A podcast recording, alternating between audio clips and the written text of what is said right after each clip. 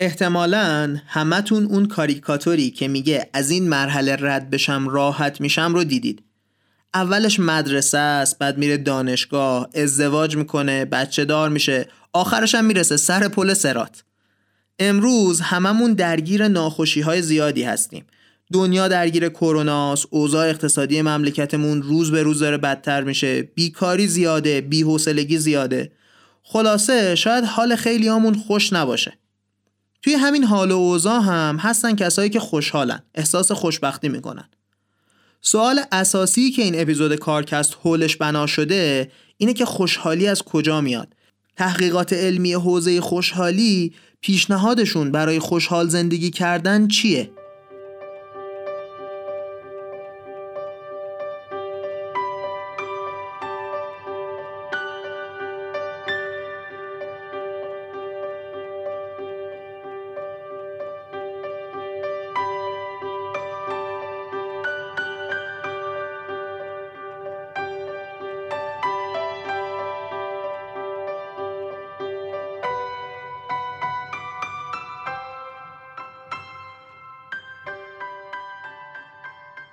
سلام. این اپیزود 17 همه کارکسته که داره اواخر مهر 99 منتشر میشه. کارکست پادکستیه که توی هر قسمت اون من محمد هادی شیرانی به صورت علمی میرم سراغ کسب و کارها یا آدمای موفق و با همدیگه سعی می‌کنیم ازشون چیزایی رو یاد بگیریم که توی کار و زندگیمون به دردمون می‌خوره. منبع اصلی این قسمت یه تعدادی ویدیو از آقای دیوید بروکسه که استاد دانشگاه هاروارد و تخصص اصلیش خوشحالیه. هدفمون توی این قسمت اینه که بریم سراغ خوشحالی در زندگی و ببینیم اصلا منشأ خوشحالی چیه و چطوری می‌تونیم خوشحال تر باشیم. دیگه بریم سراغ اصل موضوع.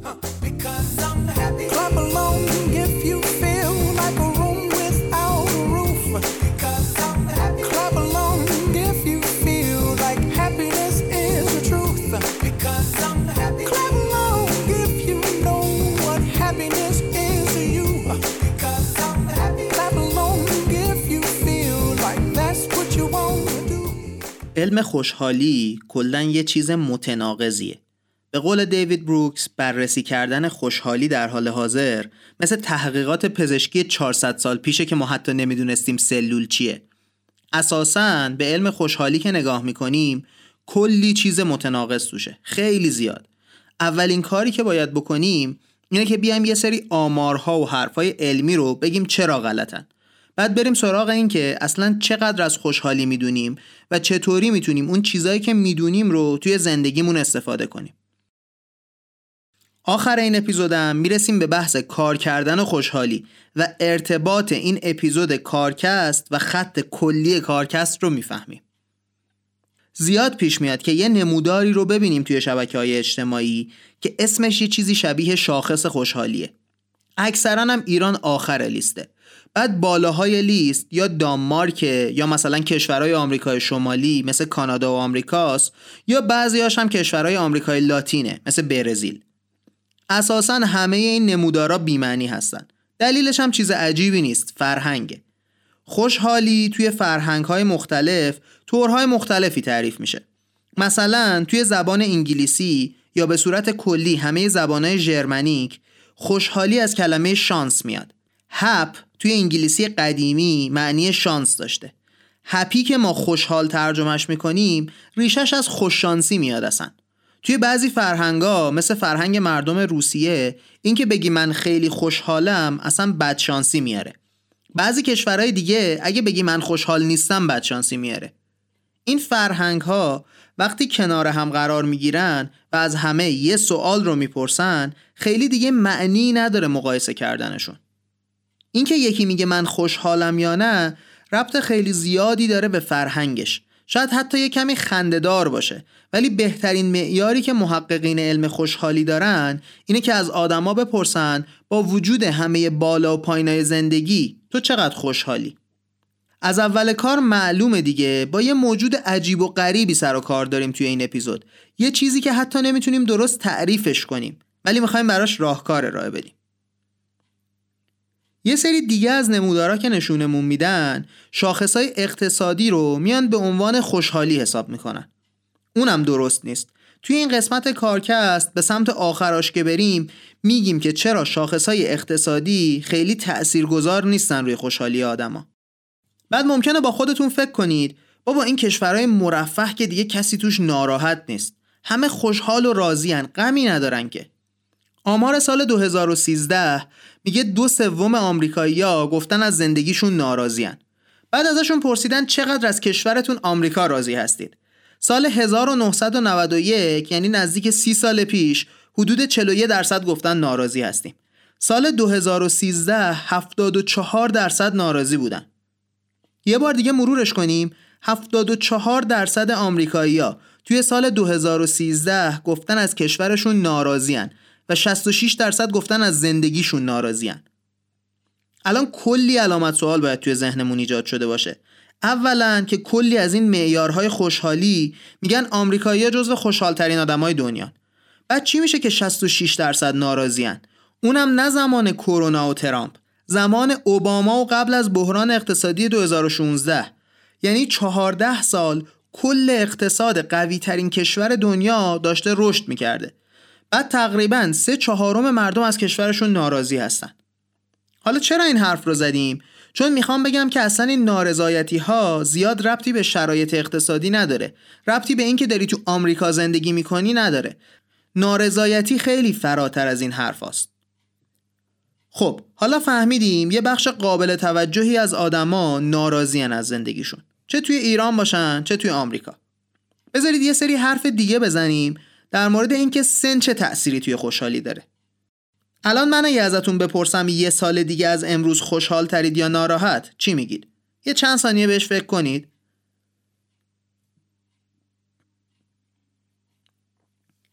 خب تقریبا همه احتمالا جواب دادن که سال دیگه حالم بهتره. آدمیزاد اساسا حیوان امیدواریه. ما همش فکر می‌کنیم آینده بهتره و این یکی از دلایلیه که می‌تونیم پیشرفت کنیم. حالا داستان چیه؟ داستان اینه که اینکه سال دیگه خوشحال ترید یا نه بستگی داره که الان چند سالتونه. آدما بیشترین سطح خوشحالی رو بین 16 تا 20 سالگی دارن. بعدش میفتن تو سرازیری تا 50 سالگی حدودن از 50 55 شروع می‌کنه آروم آروم سطح رضایت از زندگی بالا بره. این بحران میان سالی که میگن همینه دیگه.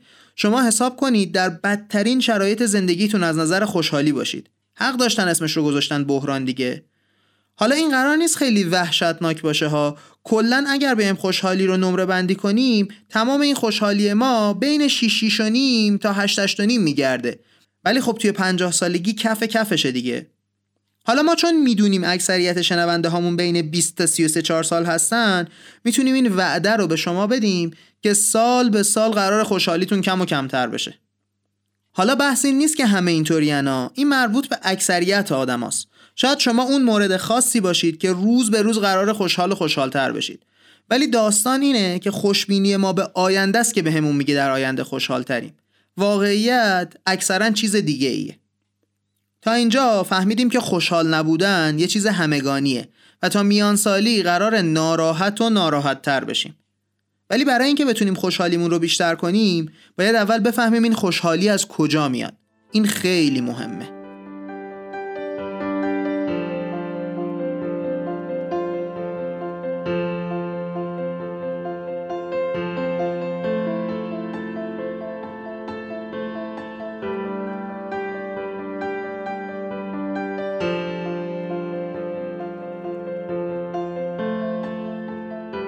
اساسا ما بین 40 تا 50 درصد خوشحالیمون رو مدیون پدر و مادرمونیم.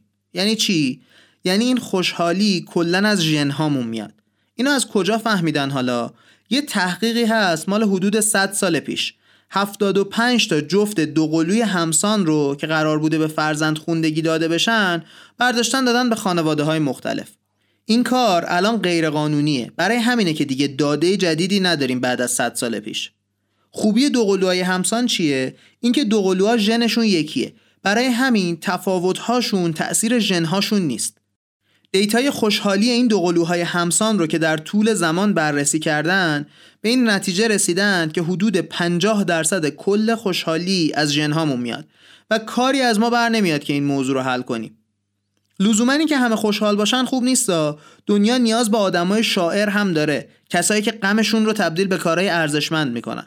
ولی خب موضوع بحث ما که این نیست اینجا. 25 درصد دیگه یعنی نصف اون 50 درصد باقی مونده از شرایط و محیط میاد. این اون چیزیه که اکثر وقتا ما میریم دنبالش. همون کاریکاتوره بود که اول این اپیزود تعریف کردیم. همون. ما توی زندگی دنبال اینیم که به چیزای بیشتر برسیم. پول بیشتر، موفقیت بیشتر، زیبایی بیشتر. فکر می‌کنیم به اون بیشتره که برسیم دیگه اوضاعمون خوب میشه. این هم جزو ذات بشره. همش به آینده خوشبینیم. فکر می‌کنیم آینده بهتر از امروزه. ولی واقعیت خیلی عجیب و خارق العاده است. واقعیت اینه که این شرایط مستقل از اینکه چی باشن بعد از 6 ماه برامون عادی میشن و بعد تأثیری دیگه روی خوشحالیمون ندارن. به نظر میاد ریشه این داستانم تکاملی باشه. یعنی چی؟ یعنی اگه بشر در طول تکاملش گیر می‌کرد توی اتفاقهای خوب و بد گذشته زود میمرد. یا از سرخوشی یا از افسردگی و بیچارگی.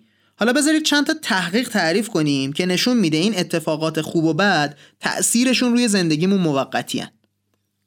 یه تحقیقی اومده دو دسته آدم رو بررسی کرده. یه دسته اونایی که توی لاتاری برنده یه عالم پول شدن و یه دسته کسایی که تصادف کردن و قطع نخوا شدن. اول بریم سراغ کسایی که قطع نخوا شدن.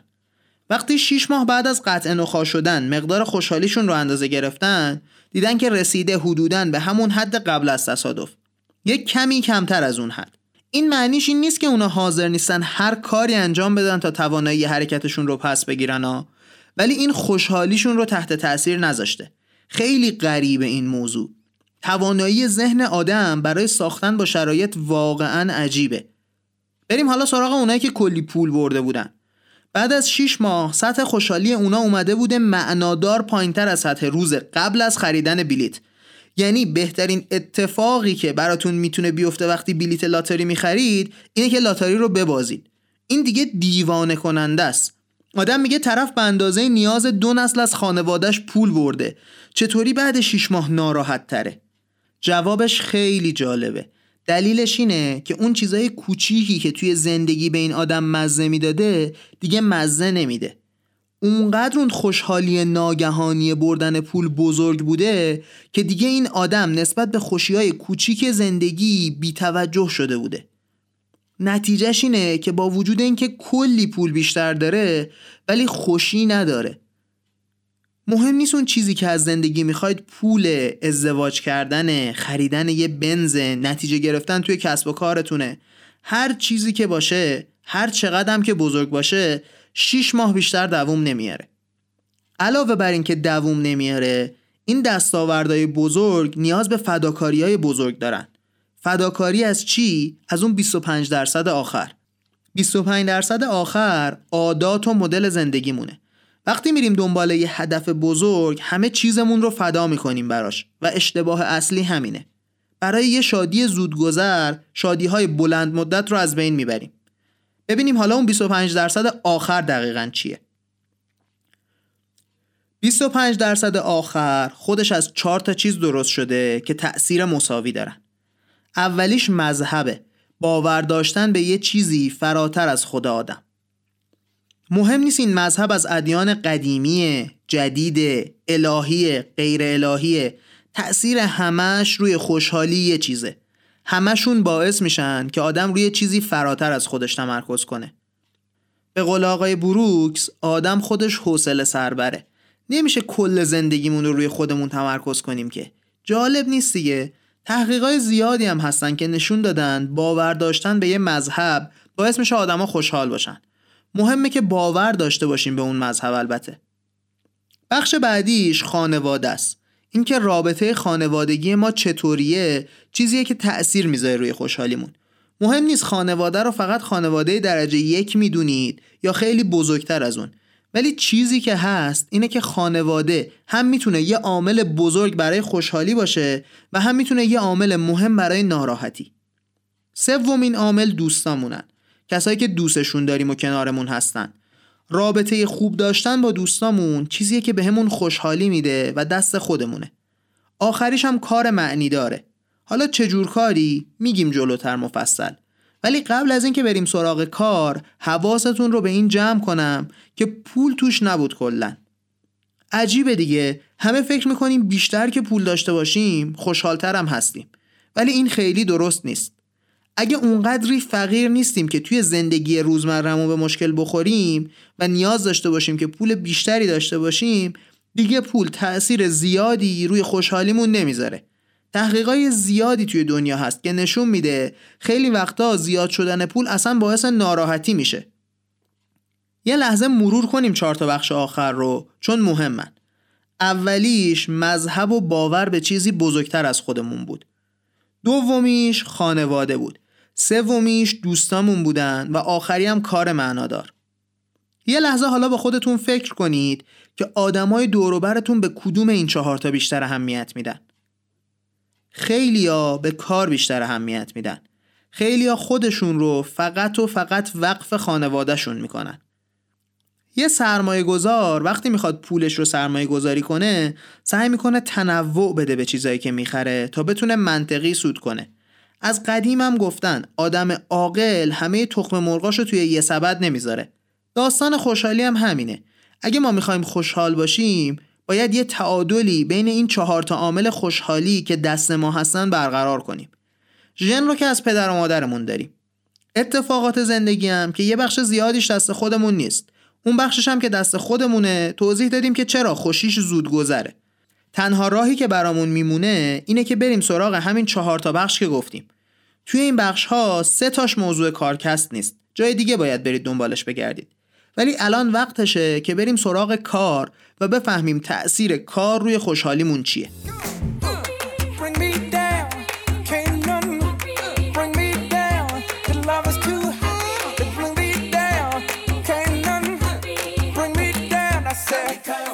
اول از همه بذارید یه تحقیق جالب رو تعریف کنیم. اومدن یه موبایل دادن به آدما گفتن هر 15 دقیقه این موبایل ازتون می‌پرسه چی کار دارید می‌کنید و خوشحالیتون چقدره. جایزه تحقیق هم این بوده که تهش موبایل مال خودتون میشه. اومدن یه مدت طولانی پرسیدن این سوال رو ادامه دادن. بعد می‌دونید بدترین موقع روز هر کسی کی بوده؟ صبح که داشتن می‌رفتن سر کار. یعنی ما گفتیم کار می‌تونه عامل خوشحالیمون باشه ولی کار می‌تونه بزرگترین عامل غم و غصه روزانمون هم باشه. دیوید بروکس میگه که دو تا چیز توی کار که باعث خوشحالی آدم میشه. اولیش موفقیتیه که با لیاقت خودمون به دستش آوردیم. دومیش هم اینه که کاری که می‌کنیم به دیگران کمک کنه. این کار ربطی به اینکه چقدر بابتش پول میدن نداره. ربطی به اینکه چقدر شهرت و پرستیژ بهمون میده نداره. ربطی نداره توی کدوم شهره کدوم کشوره. ربطی به قدرت نداره. ربطی نداره که به درسی که خوندیم مربوطه یا نه. به هیچ کدوم اینا هیچ ربطی نداره. همه ما دنبال این چیزایی که گفتیم میریم. ولی حواسمون باید باشه که این چیزا همشون شرایط زندگی هن. و چند دقیقه قبل گفتیم که هر چیزی که از شرایط بیاد نهایتا عمر 6 ماهه. فقط به این ربط داره که دستاوردی از روی لیاقت خودمون داشته باشیم و به دیگران یه خیری برسونه. اینجا توی پرانتز بگم که من با خود آقای بروکس کلاس داشتم. آقای بروکس یه بودایی توی آمریکا. این حرفایی هم که می‌زنه از روی اعتقادات شخصیش به دین نیست. از روی تحقیقات گسترده که سالهای سال روی خوشحالی انجام داده. دیوید بروکس میگه من این رو توی آدمایی که خیابون رو تمیز می‌کنن بررسی کردم. توی مدیر شرکت ها بررسی کردم. توی کارمندا بررسی کردم. توی استادای دانشگاه بررسی کردم. و آخر همش یه چیزه. دو تا فاکتور فقط مهمه. موفقیتی که از روی لیاقتمونه و خدمت به دیگران. این دفعه ما یه کاری که کردیم اینه که با یه پادکست خوب دیگه داریم همکاری می‌کنیم که یه موضوع رو از دو تا دید مختلف بگیم. پادکست رادیو پیشه هم در مورد کار صحبت می‌کنه و قراره توی قسمت بعدیشون که منتشر میشه برن سراغ اینکه خوشحالی توی محیط کار از کجا به دست میاد. اگه می‌خواید از یه منبع دیگه هم بشنوید خوشحالی توی محیط کار رو برید سراغ اون پادکست و گوشش کنید. رادیو پیشه. احتمالا هفته دیگه که برید سراغشون این قسمتشون منتشر شده. اگه رفتید نشده بود هم یه قسمت دیگر رو گوش کنید. ضرر نمی کنید لینکش هم توی توضیحات این اپیزود می‌تونید پیدا کنید. حالا برای اینکه توی کارمون خوشحال باشیم باید احساس رضایت داشته باشیم. تو این اوضاع و احوال مملکتمون و دنیا سخته که بتونیم همش احساس رضایتمون رو حفظ کنیم. ما هی فکر می‌کنیم اگه فلان چیز رو به دست بیارم دیگه از زندگیم راضیم. هیچ چی دیگه نمی‌خوام. اگه اون پوله رو بگیرم اگه اون شغل رو به دست بیارم اگه از فلان کشور ویزام بیاد ما همش دنبال چیزای بیشتریم دیگه توی ذاتمونه. مثلا بیاید بریم سراغ تحقیق در مورد پول. یه تحقیقی انجام دادن و به هر کسی گفتن اگه چقدر حقوقت بیشتر بشه دیگه کافیته. بیشتر از اون نمی‌خوای. توی همه این آدما این عدد ثابت چهل درصده. همه فکر می‌کنن حدود چهل درصد که بیشتر از الانشون بگیرن دیگه براشون کافیه. بیشترش رو لازم ندارن. کاری نداره. برید توی آدمای دور و اطرافتون امتحان کنید. بدون اینکه بهشون بگید این داستان رو بپرسید ازشون که چقدر پول بیشتر داشته باشی دیگه برات بسته دیگه کافیه. من امتحان کردم. مهم نیست کسی که ازش می‌پرسید یه میلیارد در میاره در ماه یا ده میلیون یا یه میلیون. همه چهل درصد بیشترش رو می‌خوان. یه چیز دیگه که شاید تجربهش کرده باشید حس توهی شدن بعد از به دست آوردن چیزهای مختلفه. مثلا یه کسی که یه امتحان داره فکر می‌کنه این دیگه ته دنیاست. هی زور می‌زنه درس می‌خونه به خودش فشار میاره تا برسه به امتحانه. از جلسه امتحان که میاد بیرون چنان حس توهی بودنی می‌کنه که خدا می‌دونه. یعنی کامل توی دلش خالی میشه انگار. یه تحقیق دیگه هم هست اینم به نظرم بامزه است. اومدن رضایت آدما رو از زندگی توی روزی که بهشون میگن حقوقشون زیاد شده و توی روزی که واقعا حقوق رو دریافت می‌کنن بررسی کردن. توی روزی که حقوق رو آدما می‌گیرن اصلا رضایت از زندگی زیاد نمیشه. اون روزی رضایت زیاد میشه که خبرش رو میشنون که قرار حقوقشون زیاد بشه. اصلا انگار خود پول مهم نیست. اون چیزی که مهمه خبر اینه که قرار بیشتر پول بگیریم. دیوید بروکس میگه رضایت از زندگی از یه فرمول خیلی ساده تبعیت می‌کنه. رضایت هست تقسیم چیزهایی که داریم به چیزهایی که می‌خوایم. اگه چیزهایی که می‌خوایم زیاد باشه مهم نیست چطوری زندگی می‌کنیم. در نهایت رضایت از زندگیمون نداریم. راهی که معمولا ما انتخاب می‌کنیم اینه که با تمام وجود سعی می‌کنیم بیشتر داشته باشیم. مهم نیست چی رو می‌خوایم توی زندگی ها همون چیزی که می‌خوایم رو هی می‌خوایم به بیشتر و بیشترش برسیم. اگه پول می‌خوایم میدویم دنبال پول. اگه زیبایی می‌خوایم میدویم دنبال زیبایی. ولی تنها راه رسیدن به رضایت این نیست. یه راه دیگهش اینه که بتونیم خواسته هامون رو مدیریت کنیم و کاهش بدیم. حرفش رو اشتباه متوجه نشیم ها. حرف این نیست که ما باید سعی کنیم هیچی نخوایم. هرچی کم و کسر داریم بگیم خب همینه که هست. حرف اینه که دنیای مدرن رفته به سمت اینکه ما رو ترغیب کنه روز به روز به بیشتر داشتن. درسته که منشأ پیشرفت بشر هم راضی نشدن به چیزیه که داره. ولی این دنیای مدرن طوری طراحی شده که هی ما رو حل بده به سمت خواسته های بیشتر و بیشتر. باید وقتی چیزی رو می‌خوایم آگاهانه بخوایمش. بدونیم که قرار رضایتمون از زندگی رو کم کنه. ببینیم ارزشش رو داره این چیزی که ما می‌خوایم رضایت هر روزمون رو کم کنه؟ یا به قول دیوید بروکس اصلا میشه برعکس نگاه کرد. بشینیم با خودمون فکر کنیم چیا می‌خوایم. بعد ببینیم کدوماشو میشه گذاشت کنار. میشه اصلا نخواست. اونایی که میشه نخواست رو بذاریم کنار چون فقط دارن رضایتمون توی زندگی رو از بین می‌برن. یکم زرباهنگ این اپیزود تنده. بذارید مثل همیشه قبل از تموم کردن اپیزود یه جنبندی بکنیم حرفامون رو.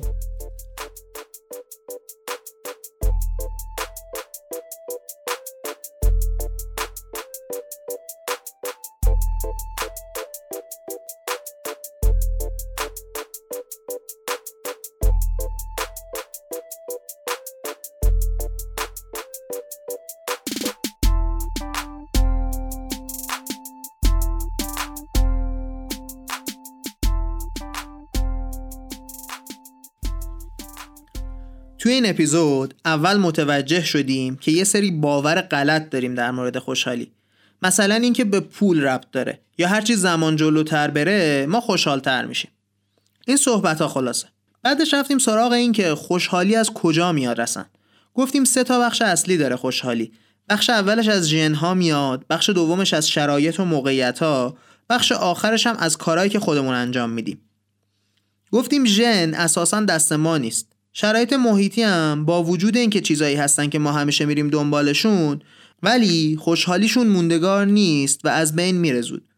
گفتیم چیزی که باعث میشه ما بتونیم زندگی داشته باشیم که خوشحالتره اون بخش آخریه که دست ماست.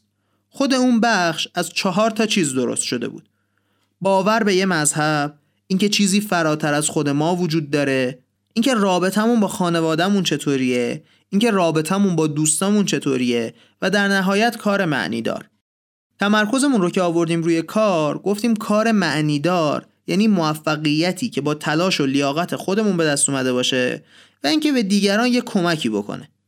بعد از اون گفتیم برای اینکه رضایت داشته باشیم دو تا چیز هستن که مهمن. یکی اینکه چی داریم یکی اینکه چی می‌خوایم. گفتیم خواستن در واقع اون چیزیه که بشر رو به جلو حل میده. ولی توی دنیایی که ما رو به سمت خواستن چیزای زیاد و جدید حل میده اگه خواستنمون رو کنترل نکنیم تنها چیزی که از دست میدیم رضایت توی زندگیمونه. گفتیم باید با خودمون فکر کنیم که چیا از زندگی می‌خوایم. بعد بیایم اون چیزهایی که قابل کنار گذاشتن هستن و فقط دارن رضایتمون رو کم می‌کنن از توی زندگیمون در بیاریم تا رضایت پیدا کنیم.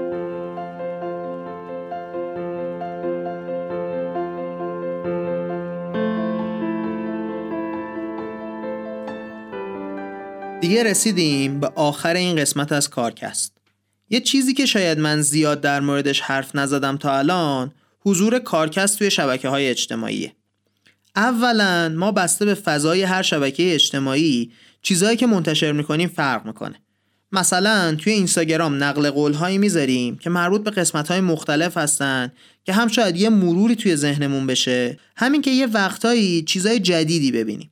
توی تلگرام و لینکدین مقاله های جالبی می‌ذاریم که انگلیسی هستن و مربوط به حرف های یه اپیزود. کسی اگر بخواد یه قسمتی رو بیشتر دنبال کنه کلی محتوای جالب می‌تونه پیدا کنه. مثلا در مورد تاکسی های پرنده حرف زدیم که توییتا روشون سرمایه گذاری کرده. مثلا اپیزود 9 بود در مورد نوآوری از طریق فیلم های علمی تخیلی. این تاکسی های پرنده به اون ربط داره. در نهایت توی ویرگول می‌تونید خلاصه اپیزودها و مقالات جالبی که ما به فارسی ترجمه کردیم رو بخونید.